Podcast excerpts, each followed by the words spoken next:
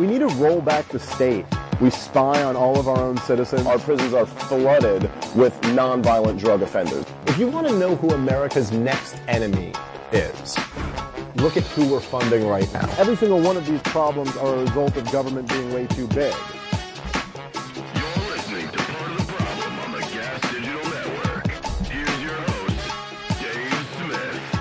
What's up, everybody? What's up? Happy almost Thanksgiving. Welcome to a brand new episode of Part of the Problem. You might be listening to this on Thanksgiving or after Thanksgiving, in which case I hope you had a good Thanksgiving. I have a, uh, a great show for us tonight. Uh, my guest is somebody who has been requested by a lot of our listeners, so I'm very excited to have him in. Super smart guy, super interesting guy who uh, uh, does a ton of research and has a ton of information uh, in his brain that he's going to share with our, our audience. It is, of course, Ryan Dawson. How are you, sir? Howdy, good intro there. I liked uh, everything that was said there. It reminds me for this cheap plug of this book I wrote called "The Separation of Business and State." everything, all our problems are from too much government. That's basically what that book goes over. Well, I certainly you are certainly preaching to the choir on that one, and of course you have a uh, a show that you've had for a long time. It's the uh, what is it? The anti neocon report. Yeah, the anti-neocon report. Some people just say ANC for short. But Very good. it doesn't get confused with the African National Congress too often. Well, anti anti neocon report, separation of business and state, both uh, both sound pretty damn good to me. Because really, uh, isn't that that pretty much sums up all our problems, right? That's pretty much what's responsible for everything evil the the merger of business and the state and the goddamn neocons. Yeah, I say it's uh, the states has a reverse Midas touch.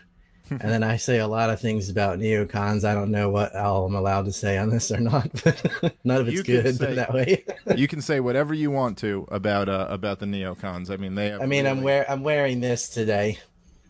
end all aid to Israel. I'm with you on that one as well. Absolutely. Yeah, I'm all end all aid to anyone really, but yeah, Well, I agree. this aid gets used as, is sometimes as a weapon and sometimes as a boon. Like with Israel, is basically guaranteed loans, and it's an apartheid state where they shoot children in the balls and annex land and bulldoze houses. But other times, aid isn't really given; it's loaned as a as predatory loans to drive nations into inflating their currencies and so on. So you know all that anyway. But Absolutely. yeah, I'm, I'm with the get rid of the aid. no, well, absolutely, but there is something particular about the aid to Israel, which is not just that they're the, the largest receiver of American foreign aid, Mm-hmm. but there's also something particularly uh, distinct about the U.S.-Israeli relationship, um, where you know, I heard an interesting statistic in uh in the second DVD of uh it's called Peace Propaganda: The Promised Land. Noam Chomsky, who I disagree with a lot of times, but you know he is not completely bad. He was going over some stats, and uh, these might be dated, but Israel receives more foreign aid than the entire continent of Africa, seven times more aid. Now that's shocking because Egypt, for the longest time, got the second highest amount of aid, which is part of Africa. So Egypt plus all those other states times seven is still less than what is given away to the Israelis, who do nothing but lie to us, steal from us, take text from us, and now and then attack us. Yeah, and even just to add on top of that, the aid that we give to Egypt is basically aid to Israel too, because the whole deal is you're going to Yeah. be a friendly government to Israel. So and and For a long time, it was the Mubarak, please look away money. Yeah. Yes, that's right. and and it seems like uh I mean we already had a little experiment uh, uh just a few years ago in democracy in Egypt and it seems like if they had their pick they were not going to elect people who were big fans of Israel. So that is almost you could almost count that Did as even more notice aid. uh, as soon as the Suez Canal was reopened and that's in that brief window of interim government, that uh, suddenly all of Europe needed to invade Libya because they didn't Yeah. want those boats selling oil east. yeah, that's right. Yeah, yeah, yeah. And of course, this is this is really the stuff that everything that that you know the the kind of populist politics that I'm sure both of us don't love. You know, whether it's the the kind of populist. well, the official right. line was um, the Egyptians are just angry at an internet video about whatever. Oh yes, yes. No, well that was yes, that, that was same- Hillary's No, but I'm, Benghazi I'm excuse. but I'm talking about in the Western world, like the populist left, the populist right, the kind of AOCs, the Donald Trump, Steve Bannons, all these movements. In many Yeah, ways, they're, they're a result. Well, that's right, and but this the, all of these things rising up in, in so many ways is a result of the George W. Bush Obama foreign policy. I mean, this is and and of course the the financial crash of 2008. But you have the the terrible economy, you have these wars that destabilize regions, and then the the subsequent migrant, uh, you know, uh, Those are all related because Yeah. the um, the trillion dollar expenditures on these uh, I call them imperial escapades, uh, mostly on behalf of uh, foreign interests, by the way, because of huge pressure groups and lobbies. But those wars, like in Iraq, for example, we just sunk trillions, trillions of dollars. The reason that uh, the Federal Reserve made interest rates so low was to finance these wars. While the result was, uh, you know, bled into the housing market, and we can talk about that forever. But uh, you know, they put people on teaser rates and then raised the rate 17 times. And then, of course, the rating agencies were bribed, which is totally illegal. It's not a result of lack of regulation. It was fraud, which is already illegal, but nobody gets prosecuted at moral hazard. And so, yeah, I mean, the state just, the wars and also the high cost universities, because they use universities as structural investment vehicles into defense industries. They go through hedge funds. And you can learn this by going through the divestment movement and seeing specifically who they're investing in. But the reason the state has guaranteed student loans isn't because they want college to be available for all or affordable for all. They made it unaffordable for all, so they do. They gave guaranteed student loans so that anybody can go at a really high borrowed rate, which colleges just raise the rates, right? Because the tuition money is reinvested in through uh, defense company hedge funds for the wars. So ending the wars will actually help you reduce the cost of your schooling. Wow. Wow, I did that. I didn't know that. That's news to me. That's uh, that's really fascinating. But it is amazing how all of these things are so connected, and it's really all. It's like even if you're like some uh, left wing guy who really really hates Donald Trump, you got to understand that what this is all about is the monetary system, which is all designed so that we can be the world empire. Because there's no other way to do it. If you didn't have this fiat money system, if they weren't able to, as you were saying, artificially lower interest rates, there's no way we could have fought these wars on the credit card. And it, America was never going to put up with being taxed those trillions of dollars to fight the war in Iraq. I mean that that's when if, if, you- America you didn't actually had have to pay. Feingold McCain, Right. you wouldn't have separated investment banks from the lending institutions, and there wouldn't have been so many subprime loans. Yeah. You know, I mean, it, but it takes maybe six minutes to explain it. You know, that it would just it was never done on mass media. No, it is too big to fail, and, and let's all repeat the line we were told from our boss, and you know, and it still hasn't really been fleshed out. And the the kind of anti-war uh, left, which I think was more of an anti-Bush thing. The the line that some of the genuinely like you know for moral reasons wouldn't want to go to war is oh they lied about WMDs and it's all about oil or something. It wasn't about oil. Our oil imports from Iraq don't change from before and after the war. They it's much deeper than that. They wanted to create sectarian violence uh, between different uh, religious groups and ethnic groups in Iraq on purpose and destabilize it. And we know this because it's written about in Israeli policy papers before the war begins. Right, right. And also And all have- these lies about WMDs come from a clique of neocons who are all Israeli partisans. Right, and I mean we've got Dick Cheney on tape, uh, you know, from the, the first Persian Gulf War, war telling you exactly yeah. right, telling you exactly what would happen if Saddam was toppled. I mean, it's not as if like nobody can claim this was a surprise. They he actually, I mean, to give Dick Cheney some credit, which I rarely do, he called it he called it perfectly. He told you exactly Yeah. what was going to happen. So they, the these guys knew what they were doing. The idea that this was like Cheney knew and Jim Baker knew, like the kind of, I just call them the less dumb because I'm not going to say any of them are smart, but, uh, you know, compared to the Rumsfelds and Douglas Fifes, you know, Jim Baker and Cheney are certified geniuses. You know, like, I like what um, Cor- Lawrence Wilkerson has. He has some of the best burns. Um, Chief of Staff for Colin Powell. He was talking about Douglas Fife.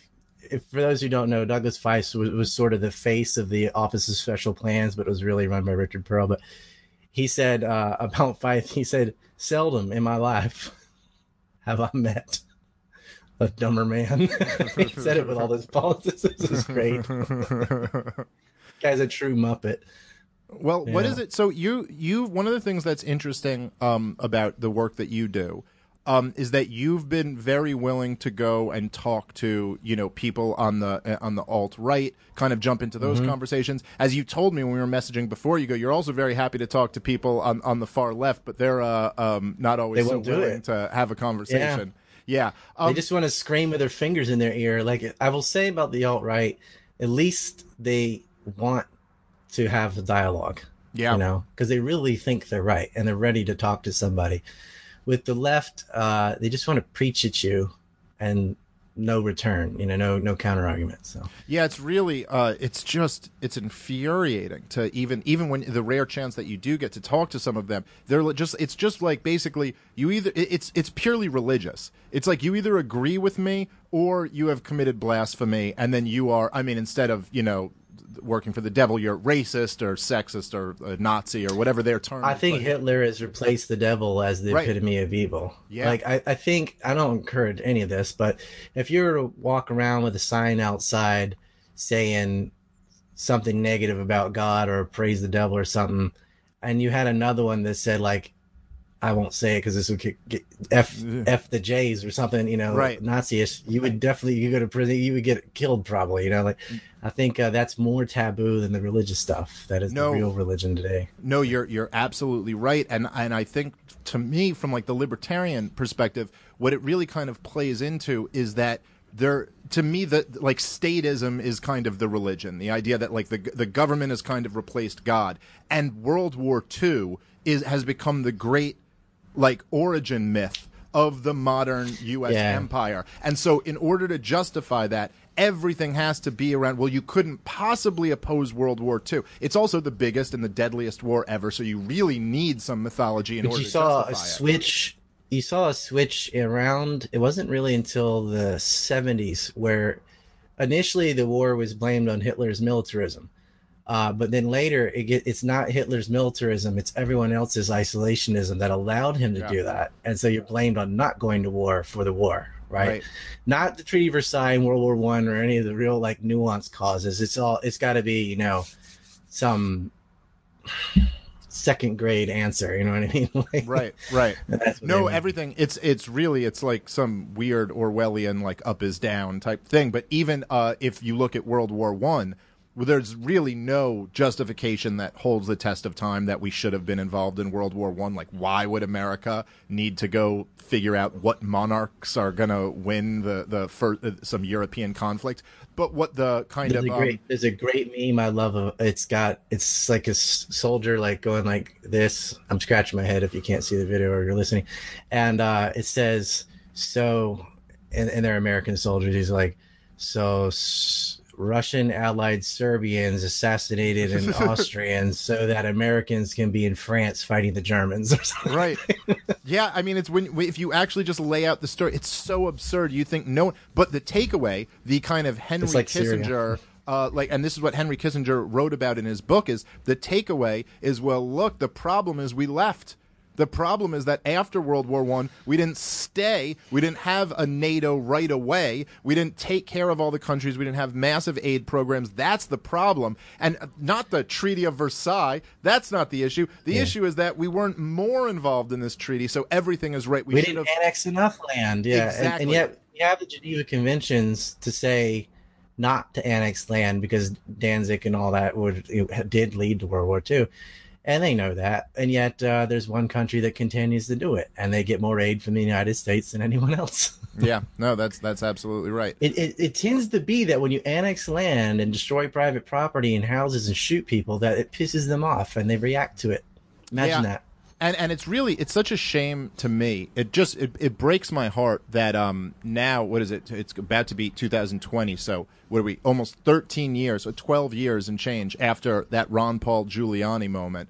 The argument still hasn't people still haven't been convinced of this which should be such an easy, simple argument for any human being to grasp. I mean, the argument, the controversial argument that Ron Paul made to Giuliani was literally, in essence, when you slaughter people's families, they tend to hate you. Like that's actually the argument. It's, common that sense. simple. Yes, as common sense you can mm-hmm. be, but it seems still that um, you know, it's like the the idea that it's radical Islam or something like that. And m- my response to that is always like, look, even if you're saying why is there a radical- radical element of islam well, right, and even if you think they are, if they are radical jihadists, then you really better not kill their families. I mean, like it's still But I mean that disprove it. that uh, actually the radical Islam is not even just a reaction to overthrowing Iraq and all that. I mean that is part of it, but actually the the real origins of these Wahhabi madrasas started in 1976 when George Bush Sr. was the head of the DCI. They created a clique called the Safari Club.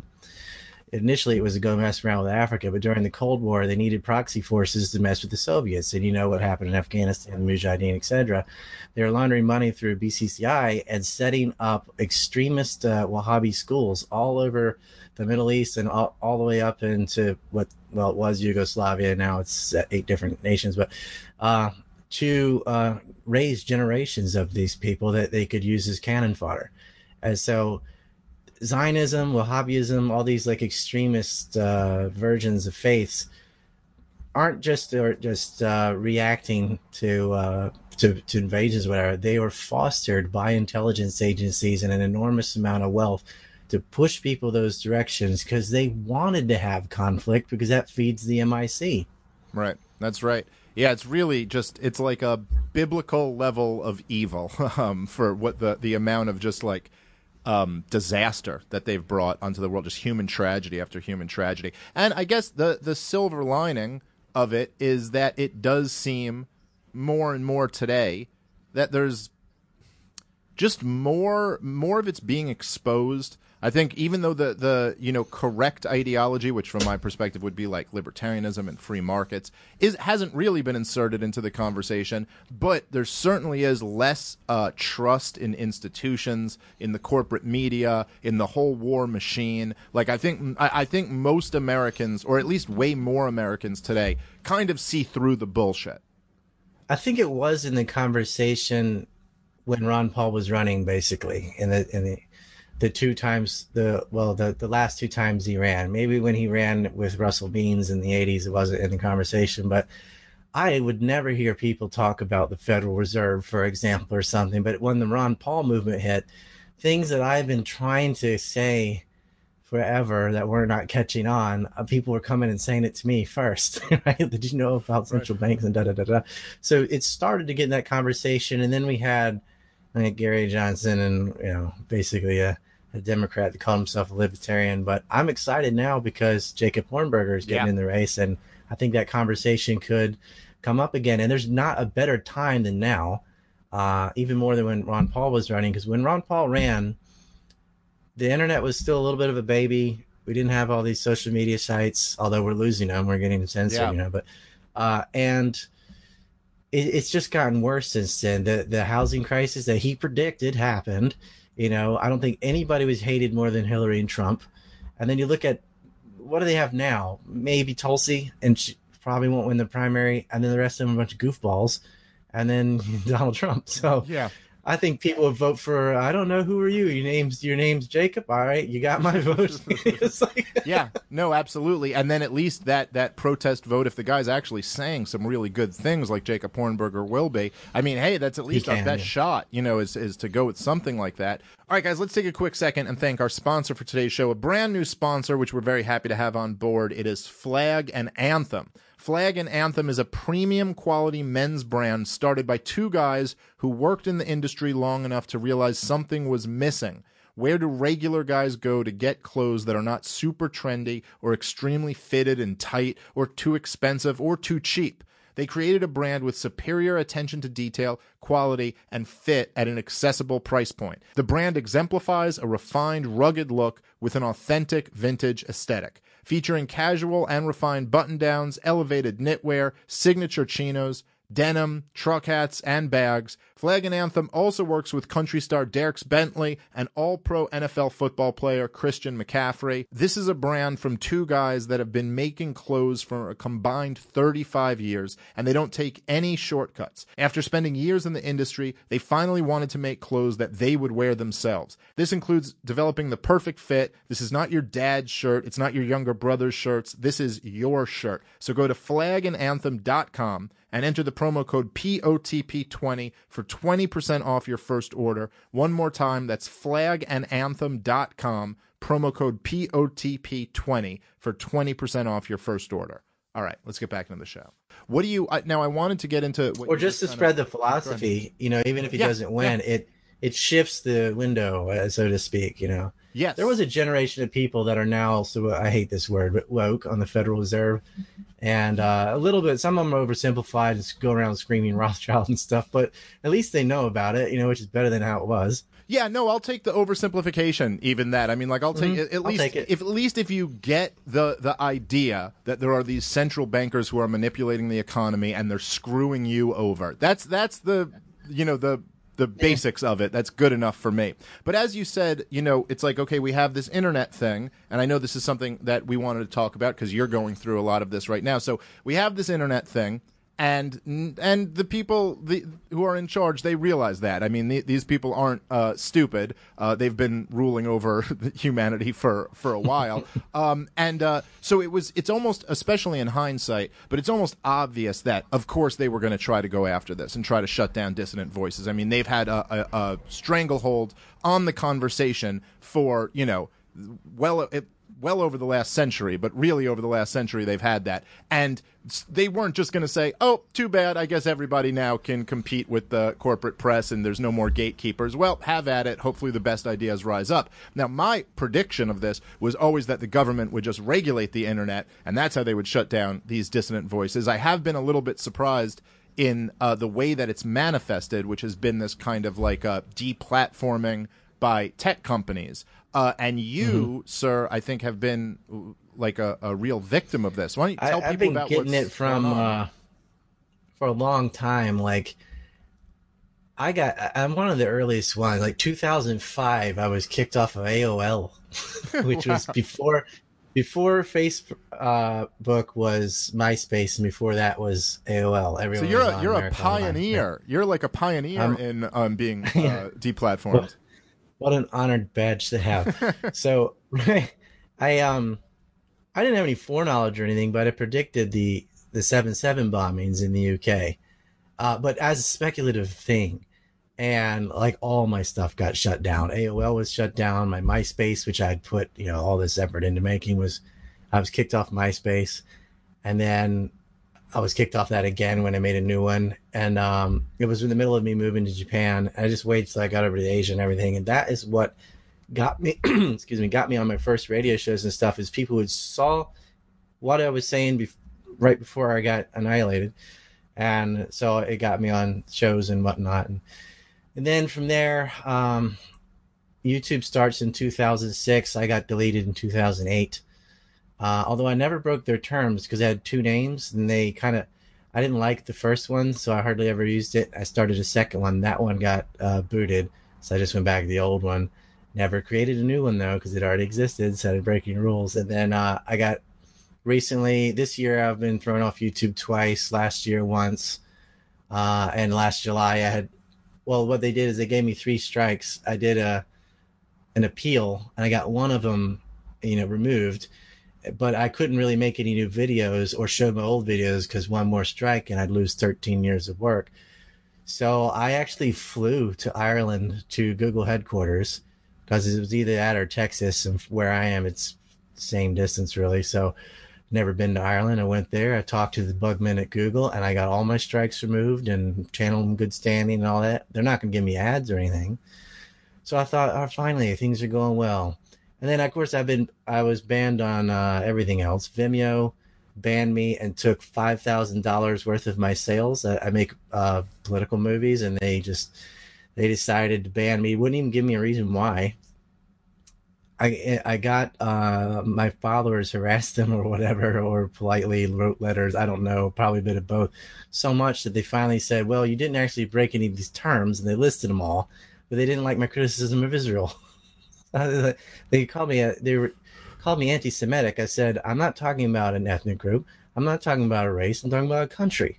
You know, if I criticize North Korea, does it mean I hate Asians? You know, like that's Right. that's ridiculous.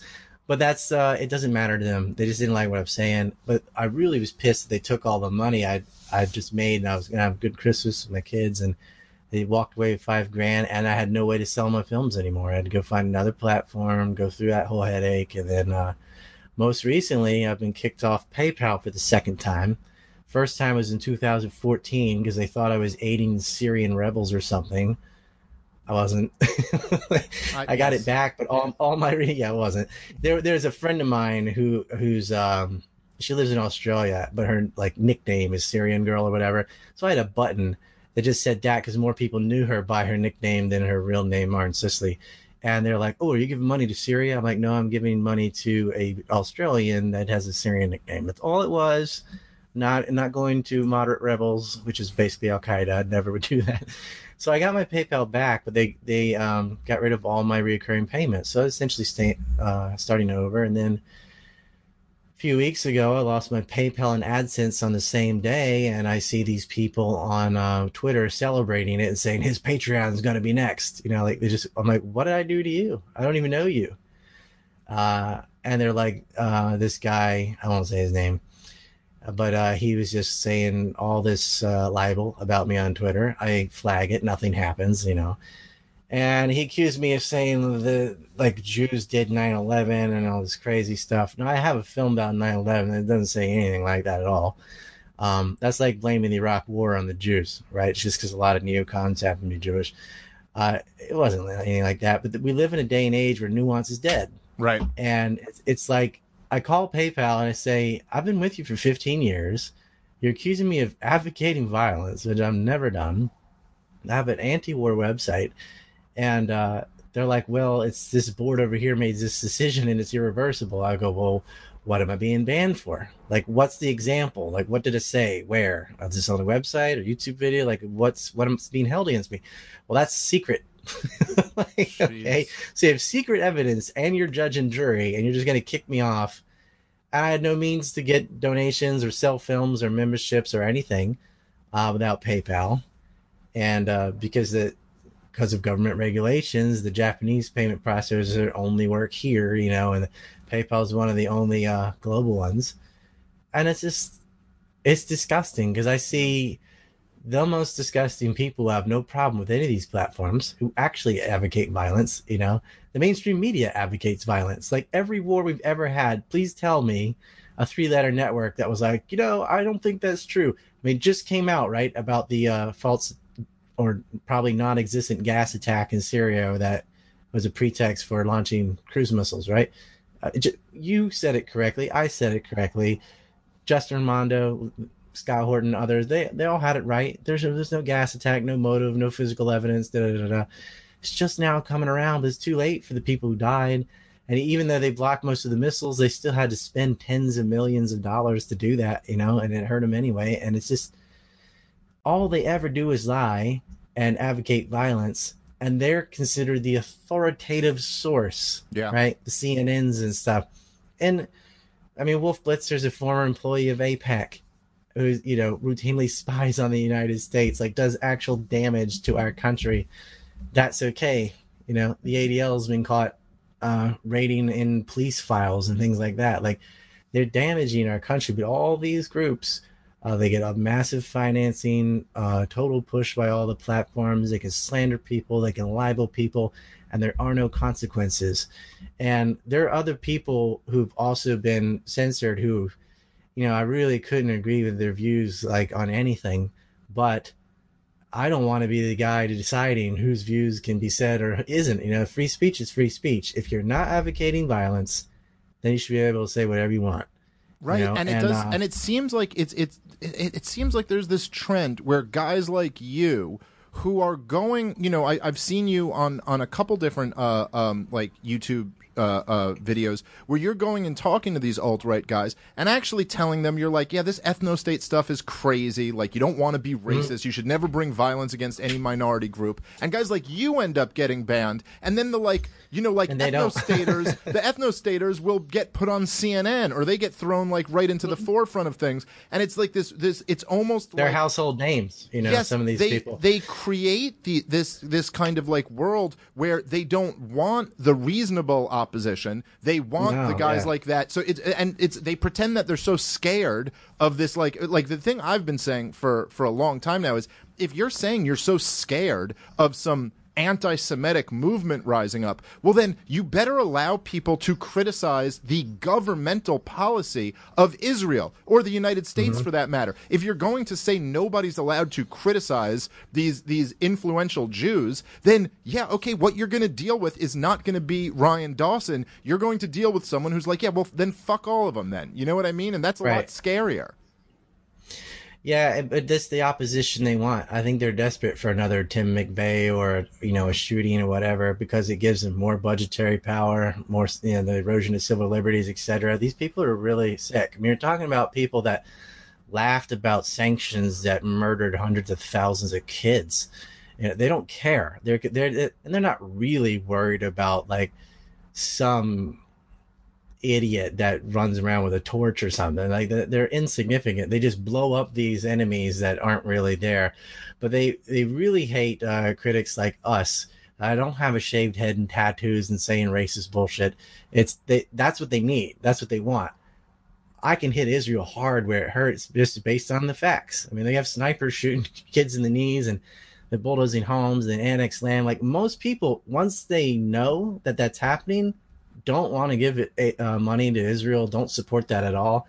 Most Israelis don't aren't going to support that either. Thing is, they don't know that. Their ver- the version they get from TV is Hamas is firing thousands of rockets every day at a child holding a puppy on Mother's Day or Yeah. whatever. You know, it's and it's nonsense. it's like Well, they're and the lies, the, the lies kind of like fade away. You know, it's a, a lot of times what, what guys like me and you are battling uh, battling against is the short attention span. Because the lies after, like even you just pointed to with the Assad gas attack, it's like okay, so this WikiLeaks release now we've got like more evidence that this was fabricated from the beginning, but it doesn't even really matter. It's not like you claim any victory because they've already moved on to we got to protect the Kurds, and there's like this new like reason why Yeah. we have to be involved in this war. That- you're like, yeah, that was like three reasons ago why we needed. Oh yeah, sure, we were advocating we started another huge war over this, but we've moved on to this other thing, and so many of these things. I mean, like you look at like It's Net- weird too because they want an ethno state. They want a Kurdistan. They want a Right, Jewish state. yes, yeah. they, they want ethno states sometimes, like when it when it's causing violence for everyone else. Like,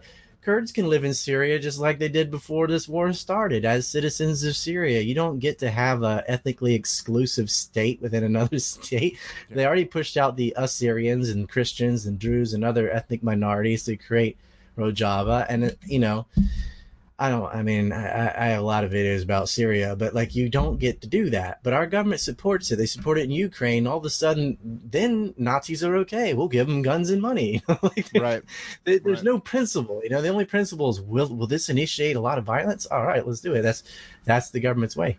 Yeah, and and then of course you know it, it, it's like it's hard to you know I, I I'm really not a fan of Donald Trump, and of course with all the stuff you've been talking about with Israel, I mean he's just so But all, probably for all issue. different reasons than what he actually gets criticized for. Yes, the exact opposite. I mean, the truth is, you know, I'm I, I'm not going to vote for Donald Trump. I didn't vote for him last time. I don't support him. And the stuff in Yemen, the his policy on Israel are just too bad. They're too disqualifying for me to support him. But I do got to say, yeah, oh yeah, Iran, terrible on Iran, pretty good on North Korea. A few things here and there that he's decent on. Um, and and rhetorically, Bolton he's screwed decent that up. yeah, that's right. That's right. Um, but you know, I gotta say, I have to at least tip my hat to Trump that you know back when they were were saying you know Assad uh, you know did a, another chemical attack uh, when they were pushing that around. Just about any other president, I think, would have been more likely. I mean, had it been Hillary Clinton, we probably first off we never would have stopped arming the uh, moderate rebels if it was uh, Mm-hmm. Hillary Clinton. Um, and I, I think she probably would have had much. More. They more cut off of a heads in a moderate way. That's They're right, moderate yes. head choppers. Weren't do they eating slowly. a heart at one point? One of them was eating a, a heart. One of them from Al Sham was grilling a pilot's heart and eating it. And John McCain went and met with that group. That's right. Yes. A friend of mine wrote that story. Michael Kyle, journalist from Ireland. He's now deceased, but he did good work on that. Yeah. Well, I mean, so, you know, it's like at least at least Trump seems to have you know uh, um, some hesitation before starting a new big war or, be- or before pushing like into like. Uh, Do you know who drug him into uh, shooting the cruise missiles? Was his daughter. That's right. this is wasn't it? according to his son. Yeah, Jesus. she, you know, the the poor children speech, and she, you know, she's married into the Kushner family who has Netanyahu sleeping at their house. So, no doubt what kind of influence they had there. Netanyahu, who's now been uh, who's now been indicted, right on a And has a panic charges. attack. yeah, yeah. Look at that. Netanyahu. But that's the thing. Bribery charges and corruption, not murder, not smuggling Krytron triggers in and stealing, you know, nuclear material or all the long list of crimes this butcher has done. It's oh, you took illegal campaign finance. so did his wife. That's what they got to get him on. Well, I, I would even settle. This is how much we're being, how, how badly we're losing. That I would even Mm-hmm. settle for, even if we're not going to start um, charging people with war crimes, even the ones who certainly should be charged with war crimes. But even if we're not, can we at least say, well, you don't get to like make the next call? You know, like, can we at least say that all the journalists and all the neocons and all the war hawks who sold us the war in Iraq, like, we don't listen to them when they're advising us to go into the next war, even if we're not going to, like, prosecute them or something like that. But, of course, they're, those are the exact same people. I mean, Netanyahu, when he would say, you know, I, I mean, like, Judith Miller got a job at Fox. Right, After right. going to jail. They- they After going go- to jail. I mean, like the the fact that I almost, in a weird, perverse, sick way, it almost makes me admire some of them. Like Netanyahu was on television sometime in this last year. We were talking about on the show, and he was like, "Iran is close to developing a nuclear weapon," and you're just like, "Dude, the balls on you, man!" Like he's been saying this since the late '80s, and he's given they're timelines. six away. Yes, he's given timelines every. You I can think look- there's uh, a report in Mother Jones. Not the best media, but th- this article was good, and they had a list of how many they've been six months away for, for decades. You know, they're always six months away, and he's got this stupid cartoon bomb. yeah. and you know, you know, who did a really good debunking of that. Oh, it, it was like nine years ago, but Scott Horton did this like Mhm. seven minute speech that just had all the Iran rhetoric and excuses, and then the reality, and a little bit of uh, teaching you about uranium, like it's got to be ninety percent or above to make a nuclear weapon. Da, da, da. It's only like nine minutes long, and it, it or not seven minutes long, and it perfectly sums it up. And you wouldn't know. You, it's like he made it yesterday because all the crap they're saying now is exactly what they were saying back then. The same lies. Nothing changed. Yeah, yeah. I mean, there'll be one new incident, you know, one new thing. Oh, they bombed this submarine, or they, they you know, they they did some attack that the Houthis are claiming they were responsible for on a Saudi oil field or something like that. But it's basically the same thing, and then right away it's and and they're working on a nuclear weapon or something, and it's just it, it- what's infuriating is that people seem to. uh like you you would think they would all be discredited and go away. I remember people like the the Sean Hannity uh, Fox News talking points were after the Mueller report came out, and they were like, "Well, all It's just these a tweak on we can't. Well, they were uh, saying all just, these a people tweak, are- right? Right?" But it's they were saying, "Well, all these people who were promoting, uh, you know, the Russia collusion hoax, they're all discredited," and you're like, "Really, really are they?" Because I'm still hearing from Max Boot on CNN. You know what I mean? Like, if he's not dis- discredited by now, who now it's is? the Ukraine gate instead. It's these Right. phone calls. right. Um, the the whole Iran is building the bomb stuff is a tweak on, about the Iraq. You can't let the smoking gun be a mushroom cloud. Fear propaganda, fear porn. Uh, it's the same same rhetoric. Iran wants to build nuclear power because if they have nuclear power for electricity, it frees up all the oil they currently consume on electricity, which they could put on the open market, which that would give them enough uh, to where they would be able to build all their infrastructure without getting international loans. Welcome to the first world. They don't want that to happen, so they say, "Oh, they're building nuclear weapons," and the audacity is. The, uh, the Israelis, the Americans, uh, they're all guilty of what they're accusing everyone else of. You know who does have nuclear weapons? Israel. They stole the material from the United States and built it. You know the only country to actually use nuclear weapons? The United States on civilian cities, right? And that's so well, that just gets a pass like you did Nagasaki and Hiroshima. There's still radiation death from that, by the way, and it's oh well. And and the, I hate the lie about well that saved lives. You get that would trigger me going into that one. oh yeah well that's that's the same as up is down you know the problem is that we weren't we didn't intervene enough in world war one and world war two that's the problem you know it's just like everything is twisted into the exact we didn't surge meaning. big enough in Iraq. Right, right, right. All of these things, right? Or is the the reason why, uh, the, like my favorite one, which just right wingers can't get out of their head, is that the big problem was that Obama pulled the troops out of of Iraq. Like you have this this two pronged. Uh, um, you know, uh, attack when when Al Qaeda, I mean, excuse me, when ISIS went and uh, uh, stormed into Iraq, and it's like one is that Obama is arming ISIS in Syria, and the other is that he pulled troops out of Iraq, and there's like, you know what the problem here was? pulling the troops out of Iraq. It's like, well, how about the funding and arming ISIS part? Couldn't we have just not done that? And it's like, well, you know, that's we don't really talk Well, about if we hadn't handed the, the government over to uh, uh, um, Shia nepotists, then there wouldn't have been a conflict with the Sunni and the Kurds. Well, that's for sure. and, and there wasn't before. They used to be all intermarried and everything else. And so, as bad as Saddam was, every bad thing he did, we made worse. We made more war, torture, rape, uh, starvation, all that, made it worse. And it's ongoing. And you made Al Qaeda in Iraq becomes the Al Qaeda of Iraq and Syria, which that's all ISIS means, right? it's the Islamic State of Iraq and Syria. And yeah, it's just it. But I don't know if it's correct to call it blowback because blowback is unintended consequences. I think they're indifferent to the consequences. They're like, yeah, let's just make a mess. Um, and it, did- it did result in terrorist attacks throughout Europe. And, you know, knock on wood, it could still happen in the United States because you- you're over there murdering people. And the, the cognitive dissonance is just amazing. Like, oh, why are we being attacked? What what did the September 11th hijackers say they're motivated by? All the slaughter in Iraq and Lebanon, and and it you know legitimately so to be mad about those things. That doesn't mean you can go kill people in New York or anything, but you know you it's a very reasonable, predictable consequence. Yeah.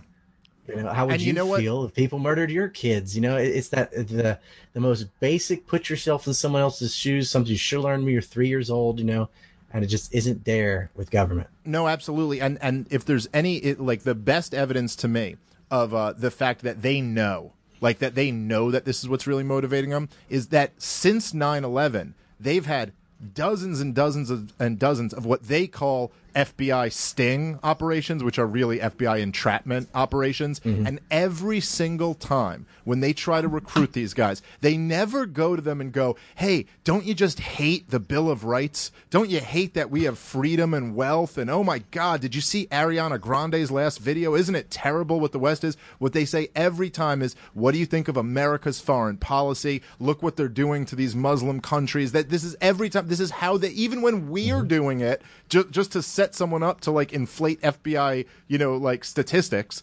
Th- th- This is how they recruit people. So They, they know exactly what motivates these people. And yes, many of them are religious fundamentalists, and sure, there's problems with that, but that's what they're clinging to. The motivating factor is the fucking bodies. And uh, uh, of course, like you said, this is just basic understanding of the human condition. You don't like It's, to see it your is to me. killed. I mean, it seems like common sense, but it's like we don't have common sense. There's this Right. uh, right wing comedian. I'm not going to steal his routine or anything. You're, you're a funny guy too, but there's there's this Italian guy, and he was saying, "I'm a right wing comedian, which is pretty rare because most of comedy is leftist, or you you know you, you you offended someone and now you're out of the building. We need a safe space for comics all of a sudden." But he's saying, you know, right wing comedians when you get to say things that are common sense uh, that are not politically correct but are correct. Like if you want to go to school, you should pay for it. Or uh, there are two genders, or you know, just he and I'm not, he has a whole list of things that are like, well, obvious. That was obvious in the '80s or whatever. Now it's, what do you mean? It's all about identity and da, da, da, da, da, da. and that uh, extremism uh, with that it has uh, a polar backlash, right? The the SJW culture and the total protection around it is what gave right rise to its polar opposite. And uh, people are gravitating towards socialism nowadays, nationalism, or even ethno nationalism, and and all these things. And that's why we desperately need that libertarian voice. Because I, I'll hear people, oh, libertarian, and then I say, all right, what what's your problem with libertarianism? And it's always actually an argument against anarchy, not libertarianism. Act like we don't want to have courts or anything. Like, I, Right. no, I just don't want it. I don't want the government involved in picking winners and losers in the marketplace. It's that simple. Like, you can still have courts, you can still have police. You know, it's like it's not anarchy. Uh, it's just the government's too big, and you know all this, all this on the socialist side when they're talking about all the problems of crony capitalism and bailouts and no bid contracts. And I'm like, what do all these things have in common? Who enables it? Like, who gave the money to Lockheed Martin? Oh, the government did. Well, who bailed out the bank? Oh, the government did. You know, and like who set the regulations that got that whole housing crisis in anyway? The government and that quasi I don't know what you call the Fed. It's not really government or private. It's sort of its own category because it, they're appointed by the president, but they're not responsible to anyone.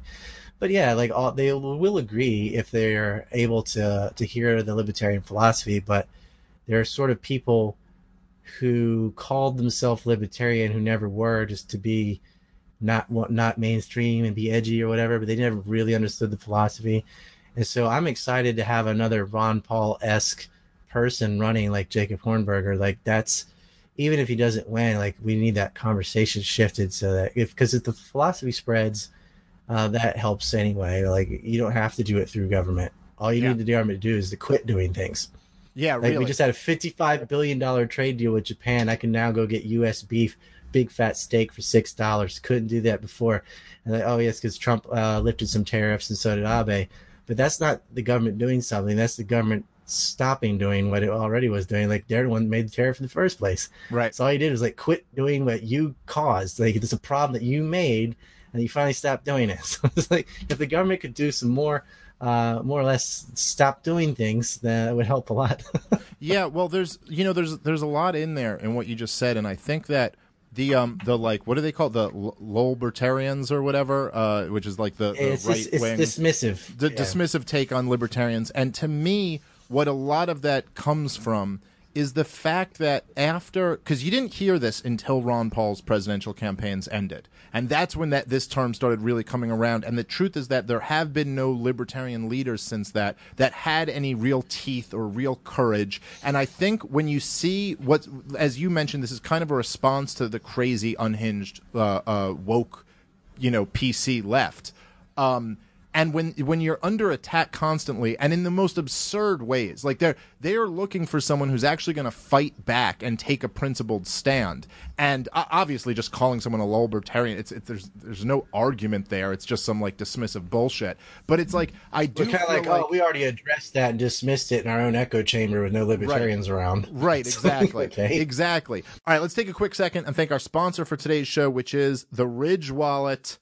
Ridge Wallet is the coolest wallet out there. It's the sleekest wallet. It's you feel like you're in the future. The the wallet you've been walking around with that's throwing your spine out of alignment, that's the wallet that your grandpa would have had, that your father would have had. This is the wallet of the future. It's the better way to hold your cards and your cash. You, you have your old wallet, you have gift cards that have been used up, you have old receipts, you have things you've completely forgotten about that you're never going to use again. Start over, get the Ridge wallet. You have everything you need. You got your credit cards, you got your cash. It looks awesome. They have a bunch of different designs. It's a minimal front pocket wallet that's designed to streamline what you carry every day. It has 30,000 five star reviews because it's a better way to carry your cash and cards. I love it. Uh, I switched from the traditional wallet over to the Ridge wallet.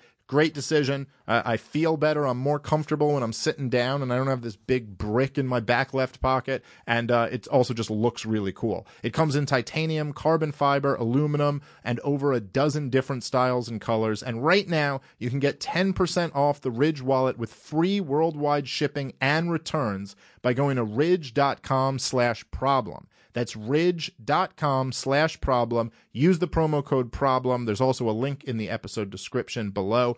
Awesome wallet. Check it out. It also makes a great gift for the holiday season. So go check it out at ridge.com slash problem. All right, let's get back into the show. My message, I, I was up at a um, PorcFest uh, last year, and I was talking to like a group of libertarians. They were kind of talking about the alt right guys and how they kind of like talk to them. And I was like, my my thing to them is that it's like you got to like you got to take a ballsy position. You have to be willing to like stand up to the left in as hardcore a way as they are, and then also stand up to them. And then also tell them why they're retarded as well. You know what I mean? Like you just have to like have like like the courage to say basic truths. Like even that that example of the right wing comedian you were just using. It's like, look, man, if you don't have the courage to say that there aren't seventy two genders, then how are you going to stand up to the CIA and like real, true, entrenched powers? Like you, you got to have the courage. Yeah, the problem like- is when you say uh, there there are two genders, like it's a it, that thing. You can sum it up real quick. People are confusing masculine and feminine with male and female. Yeah. Male and female are biological categories. You know, penis, vagina, and masculine and feminine are sort of cultural qualities. And a man can be feminine. That doesn't mean he's supposed to be a woman. Just means he's a guy who happens to be feminine. Right. And a woman can be masculine. They want this teleology. Again, they they are guilty of what they accuse everyone else of. They think that feminine and female have to match and male and masculine have to match. So if they don't, you're supposed to be the other one. Let's pour on the hormones and the surgery and whatever. And like, and I'm not even against that. If you want to do that, fine. But I don't want men playing women's sports. I don't want a man thrown in a woman's jail. This actually happened, where he then raped women in the jail with his penis. You know, it, it's for clown world stuff. But the problem is, if you're on YouTube or whatever, and you say there are two genders, it's hate speech Right. right? Like if you That's say common sense stuff, it's considered hate speech. The alt right, they'll come out with all these uh, statistics about uh, race and crime or IQ or whatever, and I will ex- I will give them the other explanations besides biology for all those things, which is a long conversation. And I've been able to convert quite a big chunk of them to that. Huh, I hadn't thought of it like that. I didn't know that, or whatever. It's dialogue is what gets rid of that but uh deplatforming and echo chambers that just lets it fester and grow right No, I, I completely uh, completely agree with that, and it's almost as if if the um if the goal was uh, to build the alt right up as much as possible, the establishment couldn't have done a better job of it. Like wh- whatever their their goal was, but from Hillary Clinton's deplorable speech to the banning to then promoting the leaders, then banning other people, then constantly lecturing white people about their privilege. I mean, they've really they've they've done everything they can to create that situation. yeah and that's racist itself and and racism begets racism if you're going to say what's essentially racist things about white people like millions of people oh they all are this like this right?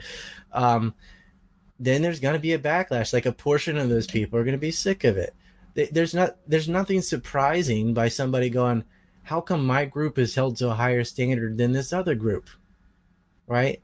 Like when my children if they wanted to go to college in the us they got to get a higher because they're half asian they got to get higher score than anybody. Like, why they're not advantaged anyway by biology but they the left wants to take like average statistics. They do this with the wage gap bs like well on average men earn more than women. I'm like on average men are working in fields that pay more. And there are a whole bunch of reasons for that that are not it's not biology okay? But that you know it would be really weird if everybody of every category was exactly the same in every industry. That would be strange. There's always to be one more than the other in something right that's just normal Right, yeah. they're like oh we want all the exact same male engineers and, and nurses and da da da da da and i'm like "Uh, who cares but uh yeah it's, and it's just like proving that people don't understand math I had a great statistics teacher that said people are innumerate, uh, not illiterate. They're innumerate. They can't look at averages and understand what that number means. And it does. It just you're not getting paid less for the same job just because uh, the average pay is less overall. It, Right. it could be more men are working or whatever. You know, and you can endlessly make categories. Well, how tall are they? There's some stats that like taller people make more than shorter people and stuff like that. And it's like they don't really. It's it's the the men are taller than women and they earn more and and you know add whatever. It's just like you look at um different demographics have a higher height than others and you but you have to look at average ages right so it's like oh hispanics earn less than japanese or something I'm like well the average age of japanese in the us is in the 40s and the average age of hispanics is in the 20s and people in their 40s earn more than people in their 20s there's nothing Right. magic about it you know like but you need a, it's not let me say you got to throw a Thomas Sowell book at somebody or something. But it's like they these kind of simple things. There's, it's like a death by a hundred cuts that you have to explain a lot of stuff, but they're not allowed to hear it because if I'm going to have that discussion with someone, don't even have to be on the alt right. It's just whoever.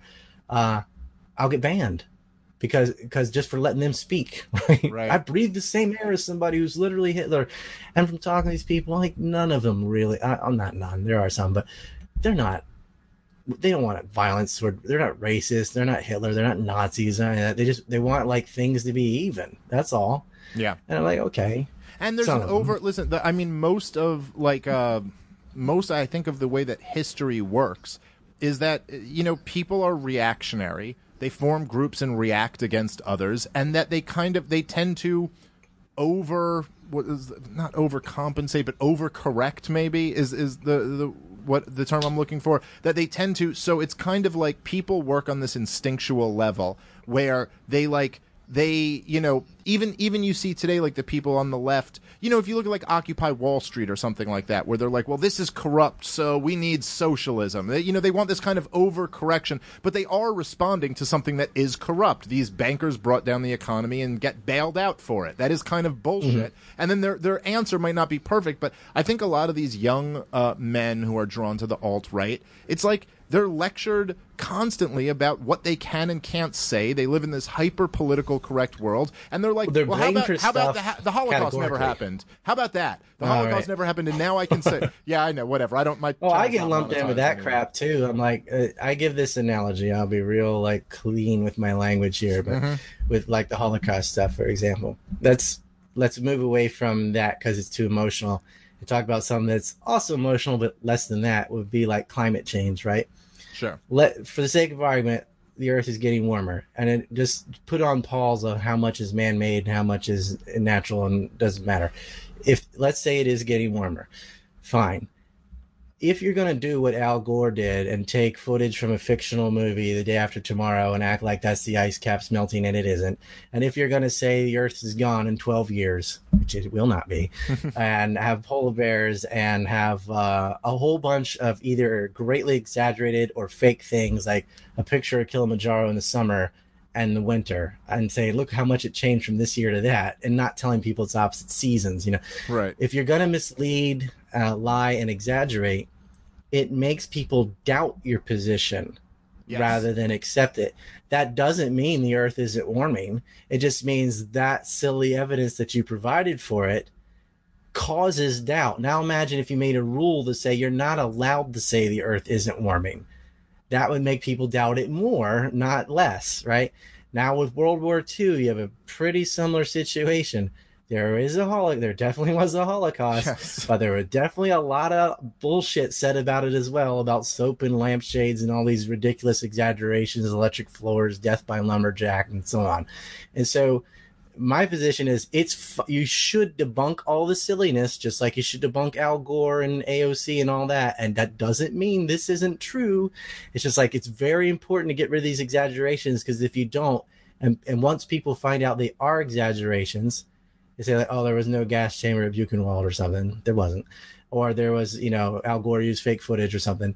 They throw the baby out with the bathwater Right. but you, you you cannot have nuance on these topics like Well, that's that's you might get point. banned from even saying Yes. the H word, you know. well, this is so, by the way, this is a great point, and this is you actually just said uh, you said better what I was trying to say before to the libertarians at PorcFest, where I was saying the reason why you have to have the courage to stand up to some of this leftist craziness is that if you don't, then you kind of cede that ground to the only people who will.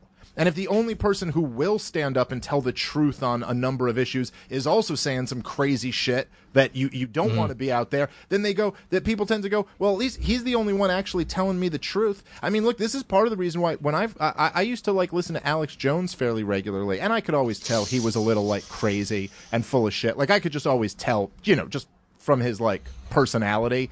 Um, but there was The something Jack Homes are making the frogs gay. They're coming after your guns. Put you in FEMA camp. Black helicopters chasing me right now. Yeah, that's He's actual tape. enemy. Ac- actual tape Yeah. of Alex Jones. No, but you know what? Part of the reason why somebody like that became so popular is because there are all of these real conspiracies out there, as you know very well, that the media just doesn't Mm-hmm. report on. And then he'll throw a few of them out. And I remember learning that, like, I heard about um, Operation Northwood from Alex Jones. I'd never heard about that before. And I hear about that and I'm like, this can't possibly be true. And then you look it up and you're like, oh, this is real. This really happened. And, or the, the plan really got signed off by the Joint Chiefs. And you're like, so this is real. And only he told me about that. So now if the corporate press refuses to cover this, he gains all this credibility with young me where I go, oh shit, only he was willing to tell the truth. And then you I have a little counter argument that to that too, because Sure. I feel like uh, you've probably heard that from. I call him Melonhead. I really don't like him, but you heard it from Melonhead first because he kind of acts like the alt media dragnet, so that if he was out of the way, you would have heard it from me. Well, that's or someone true like too, yeah. Mhm. But it's because he's there just just sucking all the air out of the room. They're like, well, I, the first time I heard about X was from Alex Jones. And I'm like, yeah, but you know, look, we were saying this. Um, he hijacked a lot of things that I said, and then he would say, "What it doesn't, I don't care." But it's but then he adds crazy sauce to all of it. Right. So it's like if you want to talk about the Lavon affair or something like that, and then it's like, oh boy, here comes Jonestown, and I got to spend like 20 minutes on defense. Where you're like, no, I'm not denying school shootings. No, I'm not thinking the Earth is whatever. Yeah, like, he's not a flat earther. He's not that bad, but like you know what I mean. Saying um, Fukushima radiation is coming on to America, or all the elite are going to live in bunkers in New Zealand. Like, sometimes he goes way off the rails, right? But you know, if 10% of what he's saying true, that's 10% more than the mass media because Right. all they do That's is right. lie. CNN said about the Malaysian airliner that maybe a black hole swallowed They- the yes. plane. Yes, that was Don Don Lemon, who is Yeah. Uh, he is i think the dumbest person in cable news which is really really saying something because there's a lot of people competing for that title but yes he openly started uh, um, speculating about whether hole. it could have been a black hole that took Do you even Malaysian science? it's like i mean it's so it, it's really like as you said before it's clown world it's truly truly clown world um uh, so is. let's let's talk a little I want bit to something you said earlier. Sure, I want to bump in. I'm sorry. I know no no no no no go ahead go ahead But um, you you had a key point, and I was kind of like holding this thought in my head because uh, the alt right and the SJWs, I feel like when you were talking about, you said not overcompensation, but you know overcompensation. It, it- it's like the the paternalistic racism, like, hey, look, here's my black friend, here's my Jew friend, like people who announce right adjectives like matters. Um, but anyway, that I feel like it's two reactions to the same thing, and it's collectivism once again. Whereas uh, it's from white guilt. Like most of the social, ju- most of the both groups are white people in the uh, SJWs and the alt right, and it's a way of reacting to this collective blame on a race for what states did. So if you talk about atrocities like um, slavery in the United States or colonizing of the Indians or, or something like that, which is what a government did, that gets blamed on whiteness instead. Like the whites killed the Indians, the whites enslaved the Africans, the white, the white, the white, as if that's a product of biology. It's not. You know, who do the Irish and the Polish and the all these other white people? They're not enslaving people, whatever. It's it's definitely because of a government. Right? And you can see that there are other white countries not involved in it. It's common sense, ought to be. But there's this collectiveness.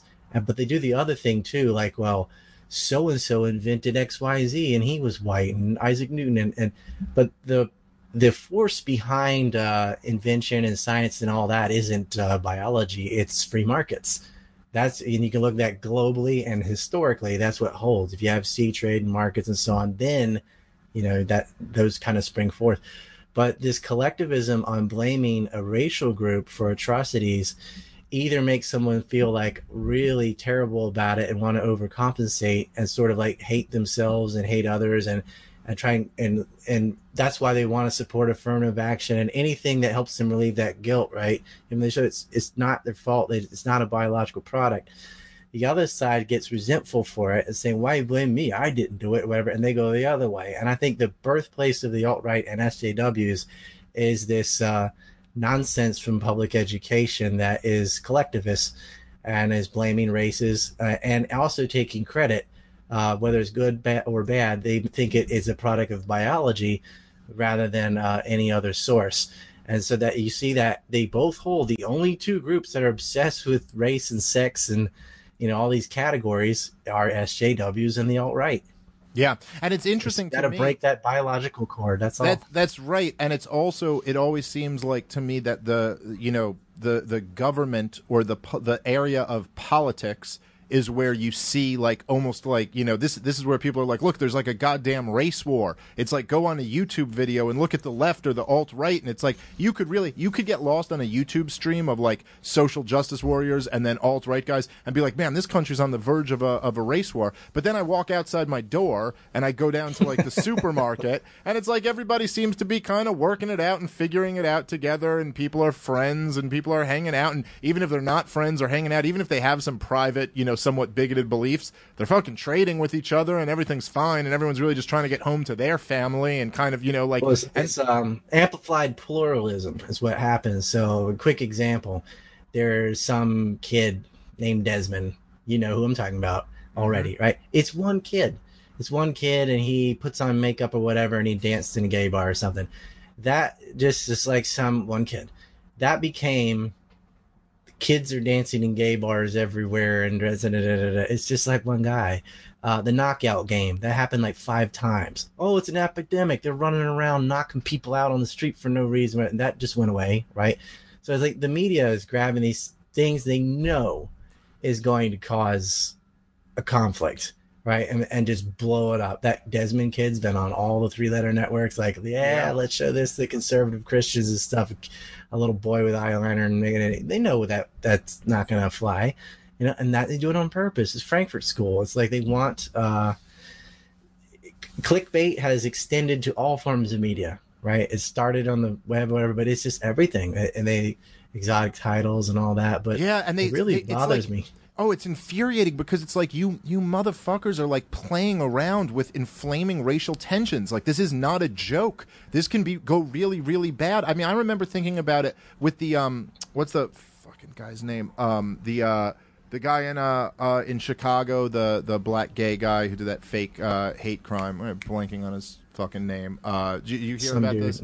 Uh, he- he's, he was a, a like a Most a- hate crimes are self-inflicted. I find. well, this this one was really particularly outrageous, where the guy said that two guys in, in Trump hats came. And, Oh, and, like, yes, um, uh, I'm Jussie Smollett Ju- or- Jussie Smollett, yes. Uh, so he's like so th- so it ended up being complete bullshit. Juicy Smollett, as Ju- Dave that's- Chappelle said. That's, oh, that was hilarious. Yes, that's right. So Justin Smollett, he makes this whole thing up. But the, the thing that's crazy is that even if the story he told was true, it wasn't national news. It was like a guy got punched in Chicago. People get murdered in Chicago, like like dozens almost every week get Dozen shot. every weekend, yeah. like so. Yeah. It's like why is this even a national story if what he said was true? Only because the angle is black guy got punched by white people. Let's make this a race story. hats and then news. right, and then they flip it around and go black guy That made was up the racial most story. It's, it's Over the top nonsense. Oh, It was so like, ridiculous. did you guys did you guys write the Litvinenko script or the Skripal script Right. or the used cars mail or Hezbollah getting used cars from Mexico to sell in Africa? Like some of the real stories, right? like Yeah. allegedly real stories from not fake news. Uh yeah, that was really over the top, and he got busted. They, but nothing happened to him, right? Oh no! It's In like fact, you- he's suing the city for uh, uh for like a false prosecution or something like that. Now he's probably and that won't cause tension with the police at all. Well, that's right. Um, but then when? But then, How about the kid with the hat that uh, was just standing in D.C. on the Lincoln Oh Memorial? yeah, yeah, yeah, yeah, that's right. The uh, the Catholic school, the Covington Catholic school kids, and this Nathan blown Phillips is like all in his face because he just assumes, well, it's a bunch of white kids. One of them has a Trump hat. I'm going to go virtue signal in front of him. But once again, was- even if the story was what they claimed it was right away, why is this It's on not- national television? This is not a story. Even if the story was high school kid is kind of a jerk, like is that a story really? And and then it turns out he wasn't a jerk at all. It was, but no, he, then- was, he was just standing there. but then on the other side of it, you'll see some of these things where, like, when some white dude gets murdered by the cops, eh, they don't really run with that because that's not going to inflame racial tensions. Because then you might actually start realizing, oh, this is more of a policing problem than it is really a racial problem, and that's Mm-hmm. not really going to pit people against each other. That just kind of unites people against the state. So that doesn't do anything. Uh, you know what I mean? For the and also not covering that stuff uh, even remotely evenly or whatever people are going to notice that like the alt-right will say "Hell, look at this white girl that got raped by three guys from dominica or whatever right uh, why wasn't this national news yet this other fake story was right like you're just giving them legitimate ammo yeah, right That's right. by right. treating things like that Yeah, and they're and that they do have a fair point in that because they're right. If the races were reversed, the the national press would have jumped on this and made it a huge story. The answer isn't necessarily that th- though that now we have to draw some grand Do more big this. stories Yes, just, the answer is that none local of these stories, these are like it- you know unfortunately the, the, like there there is violence in this world and Mm-hmm. you know uh, as you pointed out earlier the most institutional and the most widespread form of it comes from the state um, but yeah, it really is like it, it. It's just it's it's scary what they're willing to play with. And I saw this with like the Democrats who are who are now at least several of the candidates are running on reparations for slavery. And it's like, do you guys look around at what's going on? Like, what do you think that'll do for Wait, race wait a relations? second. Didn't uh didn't the Democrats under Obama and Hillary invade Libya and cause open air slavery in 2011 in Northern Yeah. Africa? Are, they running on the make slavery great again? Because that's what they did. Human beings were sold for $400. Go look this up, people. $400 you could buy a person in Libya because of essentially handing Al Qaeda a country. That's what it's really. It was Hillary's war. Uh, I call Obama Obama the spineless, but Hillary that was her plan, and then that caused a refugee crisis, and, and, you know more and more escalation of problems because of government decisions by idiots. And and this when coming back to the censorship thing, I hear a couple solutions. People, oh, we need to enforce antitrust laws, and we need to make them uh, or public utilities or something like. I'm like, well, really, want the government in charge? You think that's be better? The government, look, look at me. The government is not going to help you. Okay, you have Stockholm syndrome if you think the government wants a vibrant alternative media. All right. Yeah. The only real solution, as grim as it may seem, is market solution. So, you know, get on VK instead of Facebook. Start using DLive or BitChute or LBRY or something instead of YouTube if you've been kicked off. Uh, start using maybe Gab in just as a backup for Twitter. And instead of using Instagram, uh, have a self esteem. that is good advice, sir. But like you said, it does sound kind of grim, and there's and this is one of the reasons why libertarians um, tend to lose because it's always It a sounds little bit grim, easier. but it's it's it's the real But world yes, solution. yes, Like, exactly. No, it is the correct answer, but it always sounds better. It's an easier sale to say, no, let's just write a law. Let's just have a, a government policy and we'll just do it. And that's a simple sell. And, and it, you know what, no matter what it is, it's like, even if you're talking about, um, like immigration, or something like that, and you go like, oh well, maybe we shouldn't have a huge welfare state. Maybe we should stop destabilizing all of these countries in South America. Maybe this will. Re-. It's like, nah, build a wall. Build a wall is just Yeah, that yeah. sells. That's like we got a plan. We're gonna do this. All this other like kind of you know it's kind of abstract principled take. It's just hard. The tr- the, this is the the libertarian difficulty. What we How have dare you for us- yeah, well, that's right. what, well, our, what we have going for us is that the truth is on our side. So what we have going for us is that we're right. The problem is that it's like six sentences to sell it, and it's not one sentence. Whereas a, You a can't status meme it policy. into existence. Yes, exactly. Yes, that's right. Well, look like where I live, we don't have an immigration problem, uh, and yet Japan is a um, uh, second or third wealthiest country in the world, and right next to a whole lot of poor places, and we don't have an immigration problem. We, we also don't have social welfare. You know how many refugees Japan took in last year? Forty-seven. 47 that was double and they complained right? It, it, it turns out if you don't put sugar on the floor you don't get ants right. Right. Yeah. I That's mean, uh, if well, you come to Japan, you're gonna have to work. So why would you do that? Just go to Sweden and get a free house. And get a, it's like, right and then Yeah. and, and you also you know you get what you what you attract uh, is a result of the system that you have in place so if you have if you say you come here you're going to have to work well then the people who do go there come there to work and if you have a Right. big welfare state a lot of people come there to get on the government dole and so you know of course and it's necessary for to have these policies where Japan would be Chinese overnight, it, Right. and it wouldn't be Japanese anymore. They call it, it wouldn't assimilate. It just 26 million Chinese people would move to Japan in an instant. You know, it's way better to live in Japan than China. sure Uh, it's getting better in China, but especially when they were communists. I mean, it was it was terrible. Like they, people would come to Japan and have a baby and then go back to China because they had a one child policy. So they they come over here and have the baby and then go back. I mean, it, it's ridiculous the the stupid government logic. Like right next to Taiwan. Uh, according to com- going back to common sense, Taiwan's a country, right? I mean, they have their own government, their own currency, their own laws. They're, it's a country. But we have the one child the one uh china policy. It's like Right. no only only in government logic is taiwan still part of china right? Right. it's like, what are you Right, talking right. about? It's a country. Just admit it. Nope. You know no we're not going to do that. Uh everyone knows israel has nukes but our government stance is to neither deny or acknowledge kind of thing. Yeah isn't that but, you- crazy? but, but there's pictures of the warheads from Mordecai Vanunu, you know, who uh, who Robert Maxwell, by the way, uh, helped put in prison. His daughter is the uh, fellow rapist with Jeff Epstein. probably don't have time to get any of that stuff. But We're uh, gonna have to do that on I've got some another show. I wanted Yeah, to talk. Epstein with you, but we'll have to do a, another podcast because otherwise we're just going to rush through it the whole time. But that really, Oh, is, it's some that's a wild dark one. stuff though, man. It's Yeah. uh and, but it, you know what? I'll say this quickly about Epstein. He's most infamous about uh, being a child raping lunatic and a blackmailer and so on, which he was. Uh, not alone though. He had a whole huge backing. It just wasn't some guy that appeared. But when he started working with the Mossad, the first thing he was trying to do is illegal arms sales with like Doug Leese and the the who's who. Uh, but his very first Ponzi schemes, like ripping off insurance companies and then trying to buy out airliners and so on, with Steve Hoffenberg and and those guys, um, he got bailed out by the New York Federal Reserve.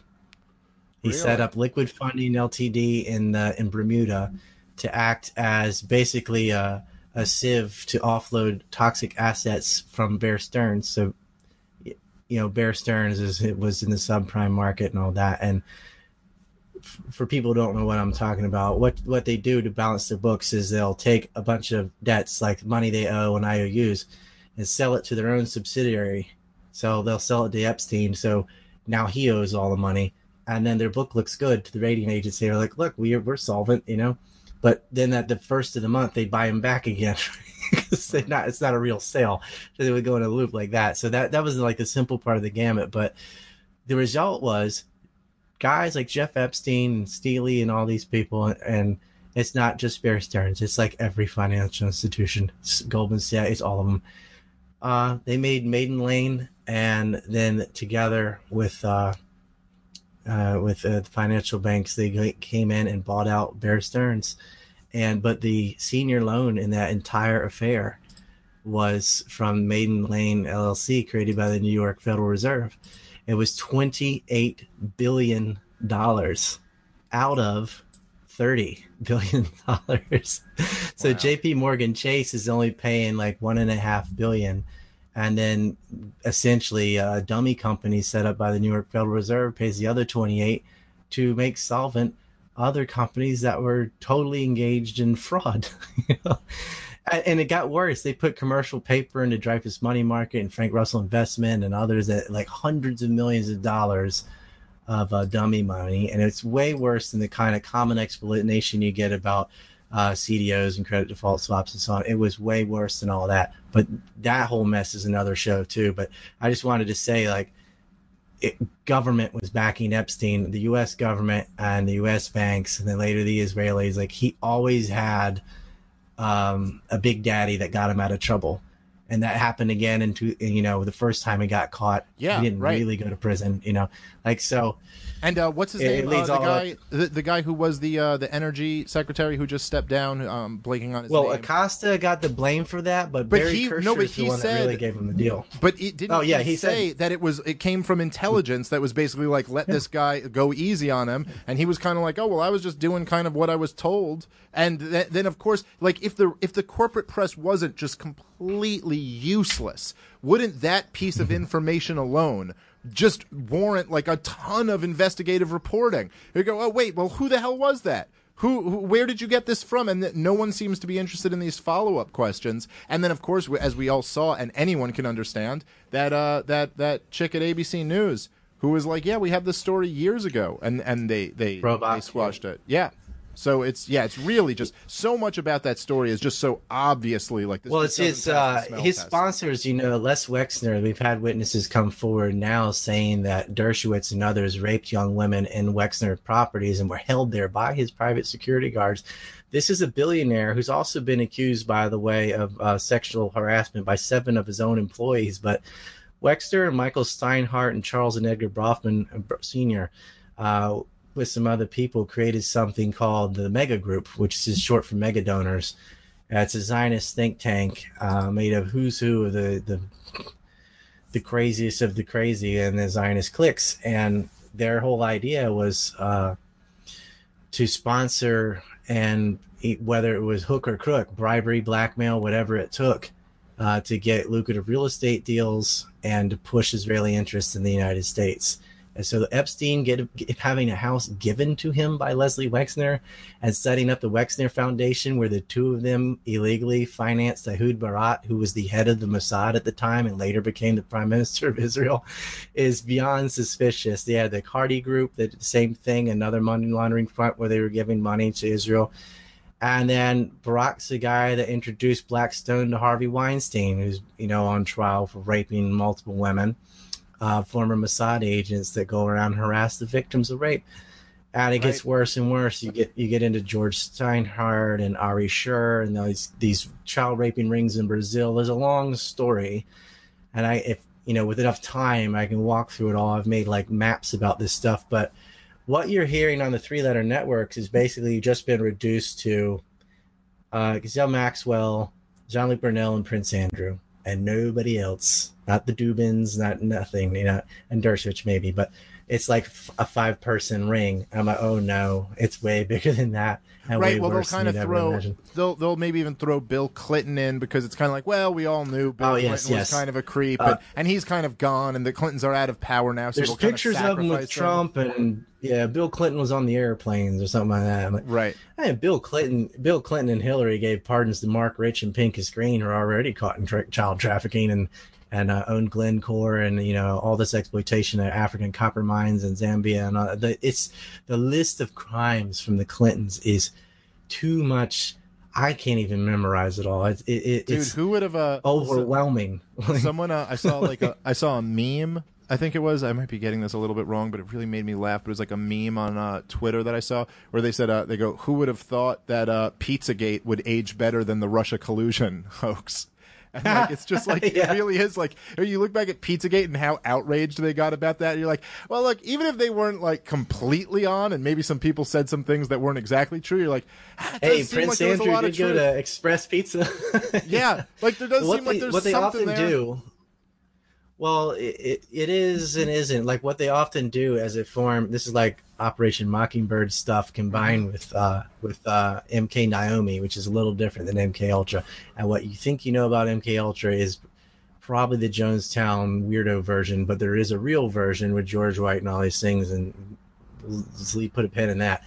But uh what pizzagate was saying is like there's there are things like that uh the finders cult the uh what are the man to man, the Dream Boys, the Franklin scandal, that there are things like that up with real child trafficking and all this really weirdo stuff, killing goats and all that, people with red shoes. But uh, what they did is they put out a story that was false, saying, "Oh, look, the Podestas are in Spain or whatever," and it's actually just a police sketch, two sketches of one guy, not the two brothers. So it's easily debunkable stuff. So they go, "Oh, that's nonsense, right?" Um, but even though that is and, and pizzagate is was false things like that actually are happening all the time. I did a video of all the government agencies involved in child rape and it's just pick something. The national park service the bia the fbi the cia like they all do it. The dod and DynCorp, you probably know that one pretty famous like raping our own military personnel and drugging Yeah. women and it, it's gross. And child trafficking is a multi-billion or well human trafficking is a multi-billion dollar business i don't know how much of that is kids versus uh it's mostly uh, uh women in the sex trade but uh you're talking about multiple billions of dollars and absolutely the government's involved in all that Yeah, well, look, i mean there are countries that didn't have laws against it until the 2000s yeah, look, look, man. I mean, I've I've I've looked into some some of this stuff. Obviously, you you know this stuff a lot better than I do. But what I've always been saying for years is that you just got to go like when you really start, you know, to use that term that you use that I hate using as well. But when you get start getting woke about the true evil nature of the state and what they do, like to bring it back to that Madeleine Albright quote that you you mentioned earlier, when you're Yeah, someone yeah. who can just straight up say with no hesitation, nothing. Eh, there, she's presented with the five hundred thousand children have starved to death, and she goes, "Yeah, well, we think that." and that was in 97 This is pre there was six more 9/11. years of sanctions after that right That's right, and this is pre 9/11. It's not even like, oh, there was this, ju- that you know, the the justification for this whole. Yeah, war Iraq's not a threat to America. No, you couldn't even argue. It was like they were a threat of, of like to retaliate to slant drilling by Kuwait. There's no there's no eh, plausible justification for this.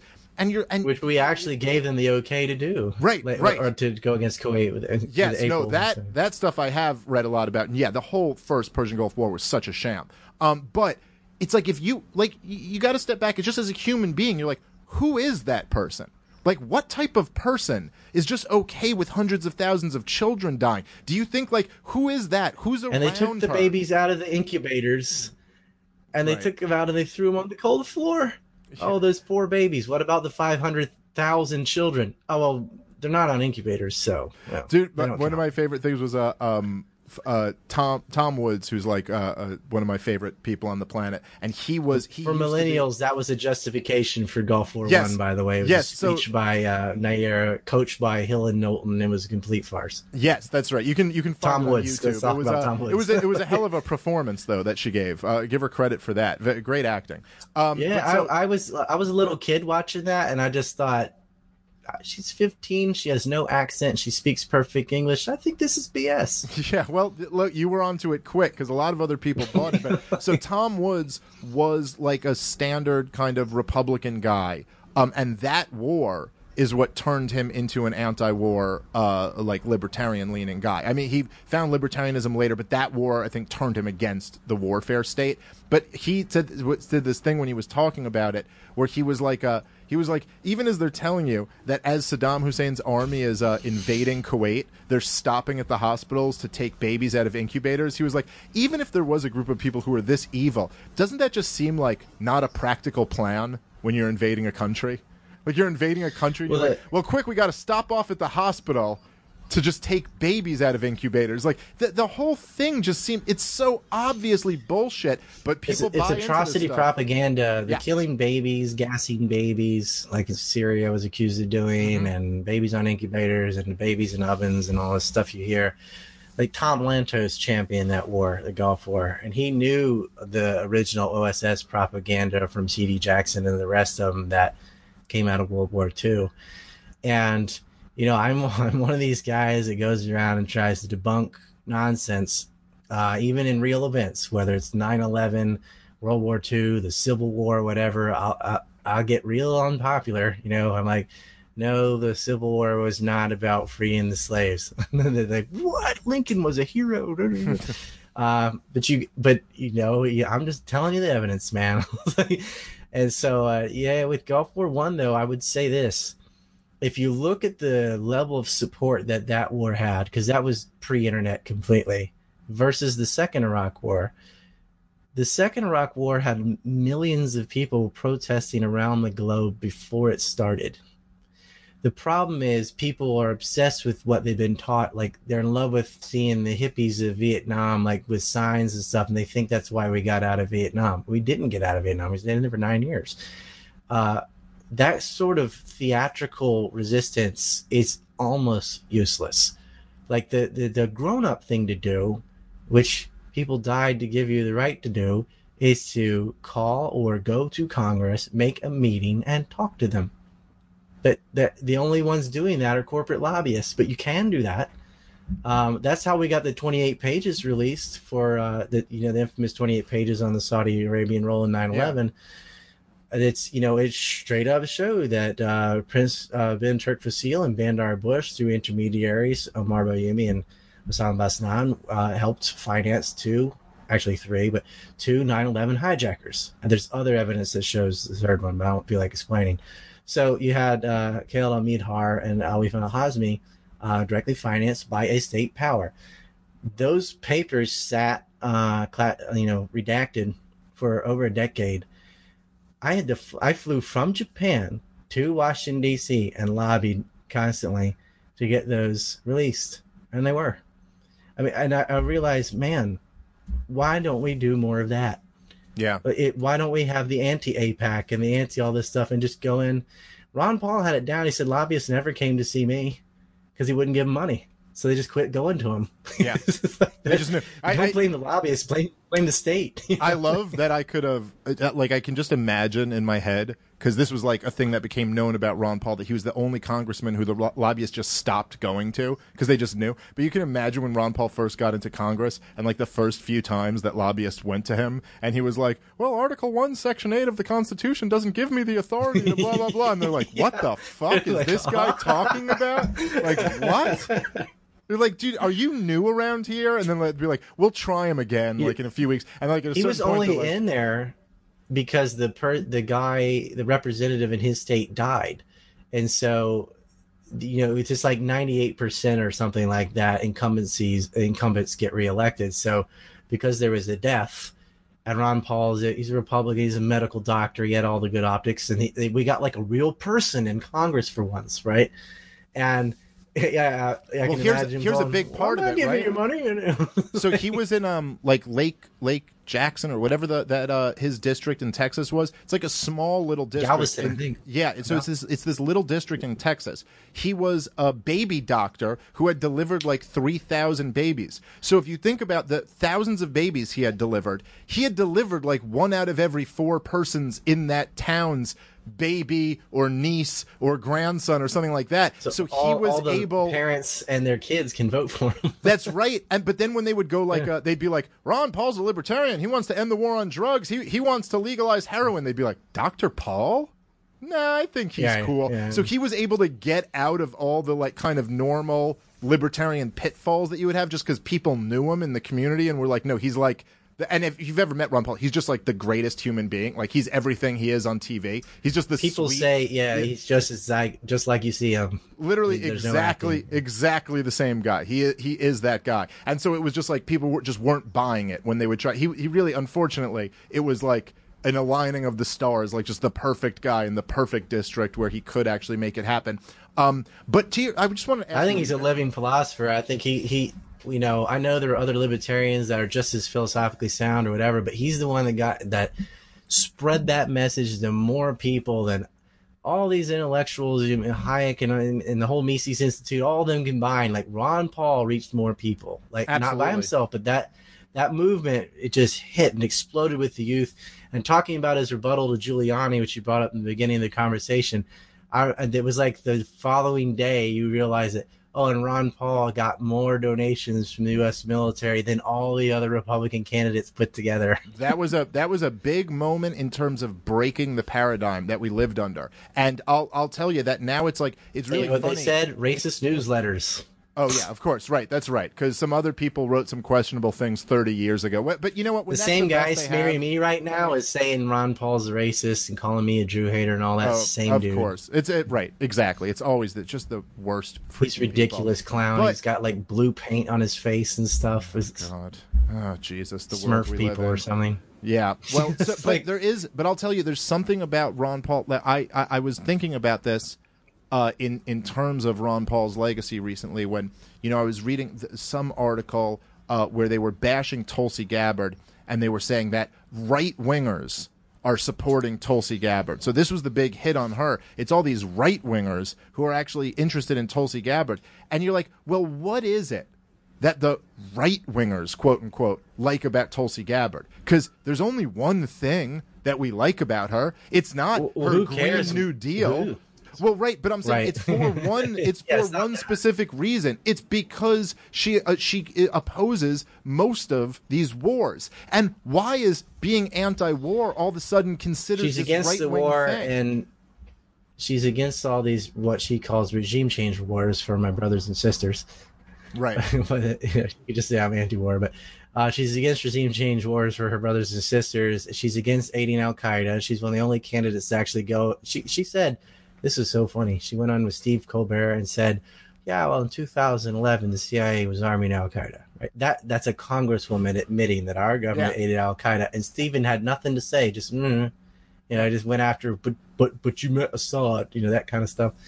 Uh, but another reason I think they like her is she's the only one grown up on immigration. She's like, no, we should not give free health care to illegals. Yes. Yeah. No, Which should right. not You're be right a about that. radical position, right? Like I think that's part of it too. But it's mostly that yeah, she doesn't want to go blow start these wars. But I would say a lot of the like far right are not opposed to the wars because they have sympathy for people in Syria and Iraq and Libya. They just don't like the resulting refugees going to Europe. No, I agree. But I'll I still think, take well, that as a win. I'm like, hey, if you're anti-war, you're anti-war. Well, no, look, and they also uh, look. I agree with you. I'll take it. It's better than being pro-war by a million miles. Take it as but it's win. also the Right. fact that they feel like Israel is like duping us into these wars, and American boys go and die to do Israel's fighting Well, for them. Show So- me the lie. No, no. Listen, I, Yeah. I, I think there is a lot of truth to that. That being said, even if that is the case, the main reason why I'm against the wars is because of the innocent people slaughtered in those countries. But course. there, there it is. But what animates the far right about the wars, what gets them more upset about it, is the Israel angle and the refugee angle. But like you said, Yeah, hey, some of whatever, whatever Israel. gets. They, they, they say the Jews, not Israel. Yeah, but yeah. um, Well, it's not. I think Barry, it's refugees. It's not I think Barry some of the them also dentist. just don't want to kill people. You know, I think that it's Sure. a little bit of all that. But uh, but there are people on the left that are just like Bernie Sanders saying Assad must go. Right, like everyone should look up Bernie Sanders to the woodshed. If you're one of these people, because I feel like a lot. It's weird. There are a lot of Bernie supporters, just like there were a lot of Obama supporters who were generally anti-war, and like they sort of bestow this image onto the person that doesn't match their record or reality whatsoever. It's kind of like whatever's psychologically gratifying. Obama would say, I'm for hope and change. I'm like, oh yeah, here's the changes and hope I want. I want to end these wars. I want to do this. And of course, he just started new ones, right? Bernie Sanders is he supported every war from Kosovo to Syria, uh, with the exception of the Second Iraq War, which he still voted to finance three times. You know, right. um, drone strikes. He was for that when Obama did it. He's only been against it when Trump did it. He turned on Saudi Arabia not because of the war in Yemen. He had seven years to open his mouth and didn't say anything. It's when they bought weapons from Russia that then they decided, oh, you're bad, right?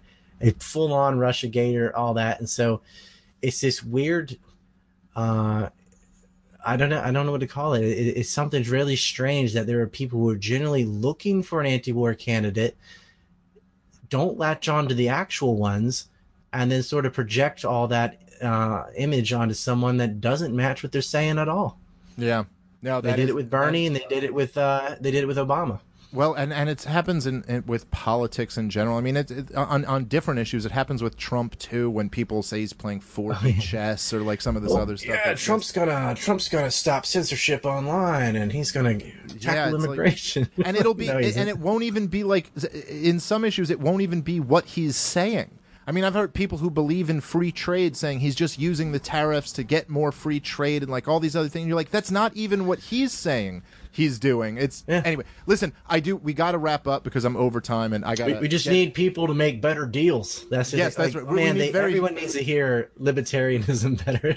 yeah we need very smart people uh, to make very good deals hey, man, I, Tremendous uh, and huge. I really, really enjoyed this conversation. We're going to have to uh, to do this again if you're willing to, because we got. There, there, I'm sure there's a lot more stuff that we could uh, we could talk about. I know people have Let's been do a show just on the Epstein stuff. All right, Let's- one- people who ask 100%. me to co- go on your show too. I'm like, I will. I'm fine with that. How do I reach them? You know. All right. Well, I'm I'm glad we I just got connected. you on Twitter. All right. I'm I'm glad we were able to connect and, and let people know if they want to check out more, more of your stuff, where you're uh, still allowed to be, or where they can go uh, uh, look you up. Really, um, I have a YouTube, but I have it's sort of like 98% self censored right now because I don't want to risk losing it. But uh, ANC Report. It stands for anti neocons. And right now, we're making a film about the the NUMEC affair in Apollo, Pennsylvania, where uranium was stolen from the United States to build nuclear bombs overseas. So we're working on that film. If you want to pitch in, and you can get all the daily stories. Although tomorrow, the next day, I probably um, won't update. I uh, unfortunately have a, a family issue to go deal with in the United States. But uh, yep, ancreport.com's got all the links, and I really appreciate you having me on the show. And I'd love to come back uh, once once we're all sorted out. And happy Thanksgiving to everybody. Yeah, well, thank you very much. We'll definitely uh, do it again. Happy Thanksgiving to you and to everybody listening. All right, that's our show for today. Thanks, guys. Uh, uh, enjoy your uh, holidays, and uh, we'll be back on Friday. We got Michael Heise from the uh, Libertarian Party Mises Caucus coming on on Friday, so that should be a fun show. All right, have a good one. Peace. Hey guys, thanks for watching the video. Don't forget to subscribe or hit the notification bell. Here's some links to other videos of highlights that we've done. We always have the last 15 episodes up on YouTube for free, so make sure you check them out. Again, thanks for watching and see you soon.